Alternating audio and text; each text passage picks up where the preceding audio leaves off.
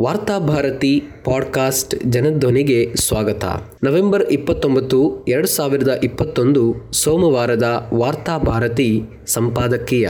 ಹೆಚ್ಚುತ್ತಿರುವ ಅಪೌಷ್ಟಿಕತೆ ಒಡ್ಡುತ್ತಿರುವ ಸವಾಲು. ದೇಶದ ಅಭಿವೃದ್ಧಿಯು ಜನಸಾಮಾನ್ಯರ ಆರೋಗ್ಯದೊಂದಿಗೆ ನೇರ ಸಂಬಂಧ ಹೊಂದಿದೆ. ಅಭಿವೃದ್ಧಿಯಲ್ಲಿ ಅಸಮತೋಲನಗಳಾದರೆ ಜನರ ಆರೋಗ್ಯದಲ್ಲೂ ಅಸಮತೋಲನಗಳು ಕಾಣಿಸತೊಡಗುತ್ತದೆ. ಸದ್ಯದ ದಿನಗಳಲ್ಲಿ ಹೆಚ್ಚುತ್ತಿರುವ ಆರ್ಥಿಕ ಅಸಮತೋಲನದಿಂದಾಗಿ ದುರ್ಬಲ ಅಡಿಪಾಯದಲ್ಲಿ ಕಟ್ಟುತ್ತಿರುವ ಗಗನಚುಂಬಿ ಕಟ್ಟಡದಂತಿದೆ ಭಾರತದ ಅಭಿವೃದ್ಧಿ. ತಲೆ ಮಾತ್ರ ಬೆಳೆದು ಪೀಚಳು ದೇಹವನ್ನು ಹೊಂದಿದ ಮಗುವಿಗೂ ಇದನ್ನು ಹೋಲಿಸಬಹುದು. ಅದಾನಿ ವಿಶ್ವಕ್ಕೆ ನಂಬರ್ ಒನ್ ಶ್ರೀಮಂತನಾಗಿ ಗುರುತಿಸಿಕೊಳ್ಳುತ್ತಿದ್ದರೆ ಭಾರತದ ತಳಸ್ತರದ ಜನರಲ್ಲಿ ಹಸಿವು, ಅಪೌಷ್ಟಿಕತೆ ಹೆಚ್ಚುತ್ತಿದೆ. ಆರೋಗ್ಯ ಹಾಗೂ ಕುಟುಂಬ ಕಲ್ಯಾಣ ಸಚಿವಾಲಯವು ಬಿಡುಗಡೆಗೊಳಿಸಿರುವ ಐದನೇ ಸುತ್ತಿನ ರಾಷ್ಟ್ರೀಯ ಕುಟುಂಬ ಆರೋಗ್ಯ ಸಮೀಕ್ಷೆಯ ಪೌಷ್ಟಿಕತೆ ಹಾಗೂ ಆರೋಗ್ಯ ಸೂಚಕಗಳ ಬಗ್ಗೆ ಕಳವಳಕಾರಿ ವಿಷಯಗಳನ್ನು ಬಹಿರಂಗಪಡಿಸಿದೆ. ಭಾರತದಲ್ಲಿ ಎತ್ತರಕ್ಕೆ ತಕ್ಕ ತೂಕವನ್ನು ಹೊಂದದ ಮಕ್ಕಳ ಸಂಖ್ಯೆಯಲ್ಲಿ ಹೆಚ್ಚಳವಾಗಿದೆ. ಇದು ಎರಡು ಸಾವಿರದ ಹದಿನೈದು ಹದಿನಾರನೇ ಸಾಲಿನಲ್ಲಿ ಐದು ವರ್ಷಕ್ಕಿಂತ ಕೆಳ ವಯಸ್ಸಿನ ಮಕ್ಕಳ ಪೈಕಿ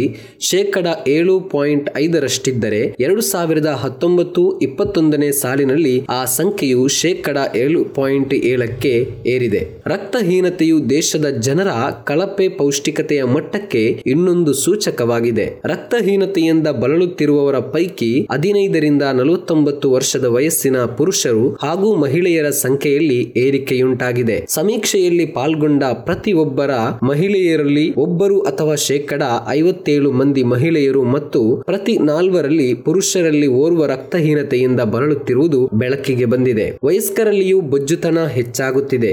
ಸಮೀಕ್ಷೆಯಲ್ಲಿ ಪಾಲ್ಗೊಂಡ ಶೇಕಡ ಇಪ್ಪತ್ತೆರಡು ಪಾಯಿಂಟ್ ಒಂಬತ್ತು ಮಂದಿ ಪುರುಷರು ಹಾಗೂ ಶೇಕಡ ಇಪ್ಪತ್ತ ನಾಲ್ಕರಷ್ಟು ಮಹಿಳೆಯರು ಬೊಜ್ಜಿನ ಸಮಸ್ಯೆಯನ್ನು ಎದುರಿಸುತ್ತಿದ್ದಾರೆ. ಇದು ಎರಡು ಸಾವಿರದ ಹದಿನೈದರಲ್ಲಿ ಇದ್ದುದಕ್ಕಿಂತ ಕ್ರಮವಾಗಿ ಶೇಕಡ ಹದಿನೆಂಟು ಪಾಯಿಂಟ್ ಒಂಬತ್ತು ಹಾಗೂ ಶೇಕಡ ಇಪ್ಪತ್ತು ಪಾಯಿಂಟ್ ಆರು ಆಗಿದೆ. ಬೊಜ್ಜುತನವು ಶ್ವಾಸಕೋಶದ ಕಾರ್ಯಕ್ಕೆ ಅಡ್ಡಿಪಡಿಸುತ್ತದೆ ಹಾಗೂ ರೋಗ ನಿರೋಧಕ ಶಕ್ತಿಯನ್ನು ಕಡಿಮೆಗೊಳಿಸುವ ಮೂಲಕ ತೀವ್ರವಾದ ಕೋವಿಡ್ ನೈನ್ಟೀನ್ ಸೋಂಕು ಸೇರಿದಂತೆ ವಿವಿಧ ಆರೋಗ್ಯ ಸಮಸ್ಯೆಗಳನ್ನು ತಂದೊಡ್ಡುತ್ತದೆ. ರೋಗ ನಿಯಂತ್ರಣ ದತ್ತಾಂಶ ಕೇಂದ್ರದ ಪ್ರಕಾರ ಎರಡು ಸಾವಿರದ ಇಪ್ಪತ್ತರಲ್ಲಿ ಶೇಕಡ ಮೂವತ್ತು ಪಾಯಿಂಟ್ ಎರಡು ಮಂದಿ ಕೋವಿಡ್ ನೈನ್ಟೀನ್ ಸೋಂಕಿತರು ಬೊಜ್ಜಿನ ಕಾರಣದಿಂದಾಗಿಯೇ ಆಸ್ಪತ್ರೆ ಸೇರುವಂತಾಯಿತು ಎನ್ನಲಾಗಿದೆ. ಒಂದೆಡೆ ಅಪೌಷ್ಟಿಕತೆ, ಇನ್ನೊಂದೆಡೆ ಬೊಜ್ಜು ಎರಡೂ ವಿರೋಧಾಭಾಸಗಳು ಭಾರತದ ಆರೋಗ್ಯ ಅಸಮತೋಲನಗಳಿಗೆ ಹಿಡಿದ ಕನ್ನಡಿಯೂ ಹೌದು. ವಿಶೇಷವಾಗಿ ಉತ್ತರ ಹಾಗೂ ಈಶಾನ್ಯ ಭಾರತದಲ್ಲಿ ಶೇಕಡ ಹತ್ತರಷ್ಟು ಐದು ವರ್ಷಕ್ಕಿಂತ ಕೆಳ ವಯಸ್ಸಿನ ಮಕ್ಕಳ ದೇಹ ತೂಕದಲ್ಲಿ ತೀವ್ರ ಇಳಿಕೆಯುಂಟಾಗಿದ್ದರೆ ಕೇಂದ್ರಾಡಳಿತ ಚಂಡೀಗಢದಲ್ಲಿ ಈ ಪ್ರಮಾಣವು ಶೇಕಡ ಮೂರರಷ್ಟಿದ್ದು ದೇಶದಲ್ಲಿ ಅತ್ಯಂತ ಕನಿಷ್ಠವಾಗಿದೆ. ಮಹಾರಾಷ್ಟ್ರ ಹಾಗೂ ಗುಜರಾತ್ನಲ್ಲಿ ಅಪೌಷ್ಟಿಕತೆಯಿಂದ ಬಳಲುತ್ತಿರುವ ಮಕ್ಕಳ ಸಂಖ್ಯೆ ದೇಶದಲ್ಲೇ ಗರಿಷ್ಠವಾಗಿದೆ.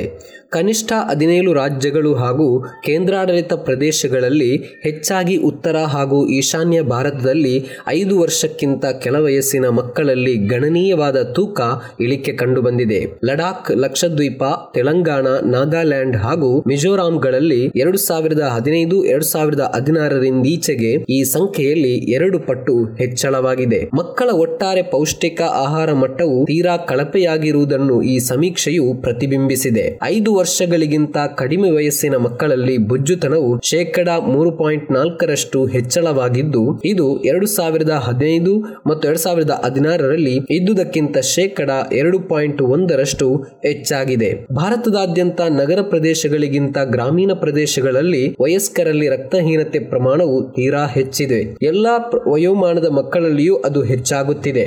ಐದು ವರ್ಷಗಳಿಗಿಂತ ಕೆಳಗಿನ ಶೇಕಡ ಅರವತ್ತೇಳು ಪಾಯಿಂಟ್ ಒಂದರಷ್ಟು ಮಕ್ಕಳು ರಕ್ತಹೀನತೆಯಿಂದ ಬಾಧಿತರಾಗಿರುವುದು ಕಂಡುಬಂದಿದೆ. ಲಡಾಖ್, ಅಸ್ಸಾಂ, ಛತ್ತೀಸ್ಗಢ, ತ್ರಿಪುರಾ, ಮಿಜೋರಾಂ, ಜಮ್ಮು, ಕಾಶ್ಮೀರ ಹಾಗೂ ಒಡಿಶಾಗಳಲ್ಲಿ ಅನಿಮಿಯಾ ಪೀಡಿತ ಮಹಿಳೆಯರ ಸಂಖ್ಯೆಯು ಶೇಕಡ ಹತ್ತರಿಂದ ಹದಿನೈದರಷ್ಟು ಹೆಚ್ಚಳವನ್ನು ದಾಖಲಿಸಿದೆ. ಉತ್ತಮ ಆಹಾರ ಬಲಿಷ್ಠ ಪ್ರಜೆಗಳನ್ನು ನಿರ್ಮಾಣ ಮಾಡುತ್ತದೆ. ಬಲಿಷ್ಠ ಪ್ರಜೆಗಳೇ ಬಲಿಷ್ಠ ದೇಶವನ್ನು ನಿರ್ಮಿಸಬಲ್ಲರು. ಜನಸಂಖ್ಯೆ ಭಾರತದ ಸಂಪತ್ತು. ಅದು ರೋಗಗ್ರಸ್ತವಾದರೆ ದೇಶವೂ ನಿಧಾನಕ್ಕೆ ರೋಗಗ್ರಸ್ತವಾಗುತ್ತದೆ. ಸದ್ಯದ ಕೊರೋನಾ ಮತ್ತು ಲಾಕ್ಡೌನ್ ದಿನಗಳು ಜನಸಾಮಾನ್ಯರ ಆಹಾರವನ್ನು ಇನ್ನಷ್ಟು ಕಳಪೆಗೊಳಿಸಿದೆ. ಈ ನಿಟ್ಟಿನಲ್ಲಿ ಪೌಷ್ಟಿಕ ಆಹಾರ ಸರ್ವ ಜನರ ಹಕ್ಕಾಗಿದೆ. ಇದೇ ಸಂದರ್ಭದಲ್ಲಿ ಬೊಜ್ಜಿಗೆ ಕಾರಣವಾಗುವ ಅತಿ ಆಹಾರ ಸೇವನೆ, ಜಂಕ್ ಫುಡ್ ಸೇವನೆಗಳಿಗೂ ಕಡಿವಾಣ ಹಾಕಬೇಕಾಗಿದೆ. ಕೃತಕ ಆಹಾರಗಳಿಗೂ ನಿಯಂತ್ರಣದ ಅಗತ್ಯವಿದೆ. ಆಹಾರವನ್ನು ವ್ಯರ್ಥಗೊಳಿಸದೆ ಅದನ್ನು ಸರ್ವರಿಗೆ ಹಂಚುವ ಕೆಲಸವಾಗಬೇಕು. ಈ ನಿಟ್ಟಿನಲ್ಲಿ ಲಾಕ್ಡೌನ್ನಲ್ಲಿ ಇತ್ತೀಚೆಗೆ ಸುಪ್ರೀಂ ಕೋರ್ಟ್ ಸಾಮುದಾಯಿಕ ಪಾಕಶಾಲೆಯ ಅಗತ್ಯವನ್ನು ಸರ್ಕಾರಕ್ಕೆ ಒತ್ತಿ ಹೇಳಿತ್ತು. ಲಾಕ್ಡೌನ್ನಲ್ಲಿ ಇದು ತುರ್ತಾಗಿ ಜಾರಿಗೊಳ್ಳಬೇಕಾಗಿದೆ. ಜೊತೆ ಜೊತೆಗೆ ಆಹಾರ ಪೋಲನ್ನು ತಡೆದು ಪೋಲಾಗುವ ಆಹಾರವನ್ನು ಅರ್ಹರಿಗೆ ತಲುಪಿಸುವುದಕ್ಕೆ ಯೋಜನೆಯೊಂದನ್ನು ಸರ್ಕಾರ